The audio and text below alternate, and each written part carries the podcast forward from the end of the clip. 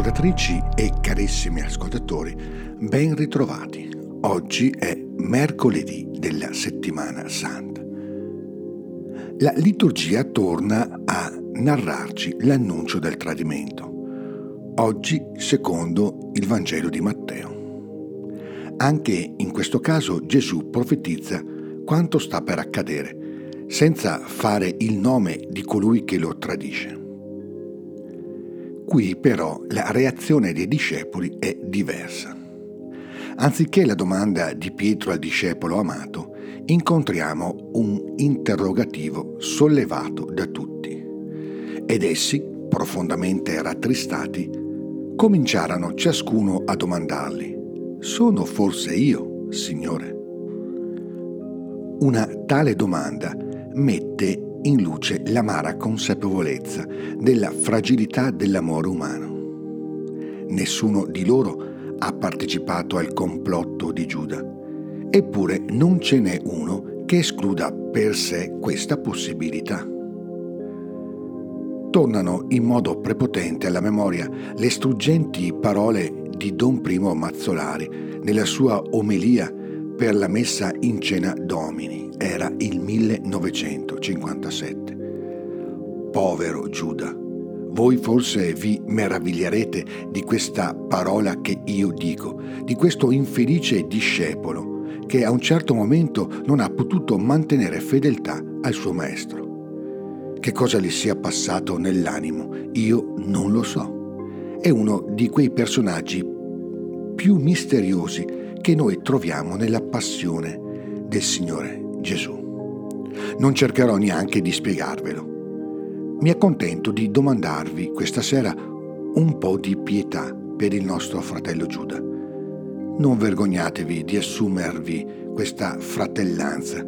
Io non me ne vergogno, perché so quante volte ho tradito il Signore e credo che nessuno di voi debba vergognarsi di Lui. E poco più avanti, primo aggiunge, noi possiamo tradire l'amicizia del Signore. Cristo non tradisce mai noi, i suoi amici, anche quando non lo meritiamo. Matteo ce lo ricorda con il suo stesso modo di narrare. La sua pagina infatti ci mette di fronte a due contrapposti preparativi.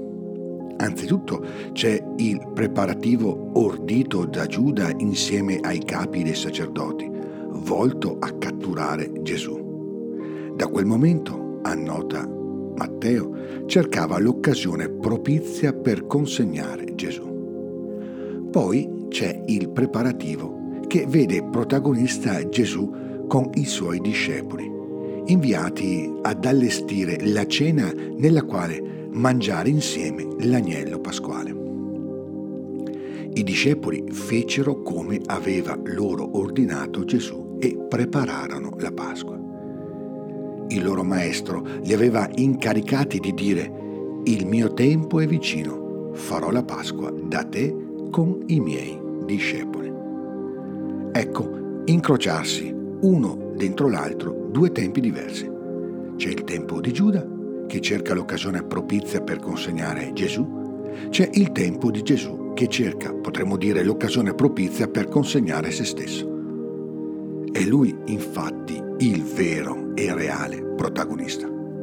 È lui che compie il vero preparativo, che unifica e trasfigura tanto ciò che fa Giuda quanto ciò che devono fare i discepoli. Non è Giuda a preparare l'occasione del tradimento, non sono i discepoli a preparare la Pasqua, ma è Gesù che prepara ogni cosa disponendosi a consegnare se stesso, trasformando così tanto il gesto di Giuda quanto quello dei discepoli.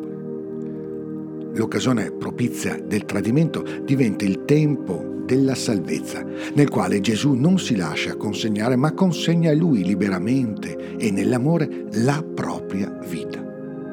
I discepoli preparano la Pasqua, ma è sempre Gesù che prepara ogni cosa facendo di se stesso, cioè della propria esistenza, della propria vita, del proprio corpo donato, il vero agnello per la liberazione di tutti.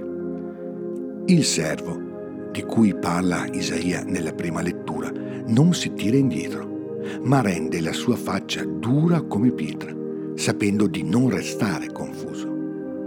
In tale fermezza dobbiamo riconoscere molto di più che una coraggiosa e indomita resistenza al male e alla violenza.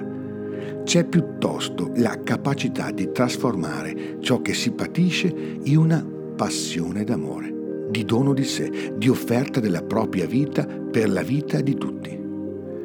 Prepariamoci, cari ascoltatori e care ascoltatrici, a celebrare la Pasqua contemplando ciò che il Signore sta realmente preparando per noi, come soltanto Lui sa e può fare per ciascuno di noi.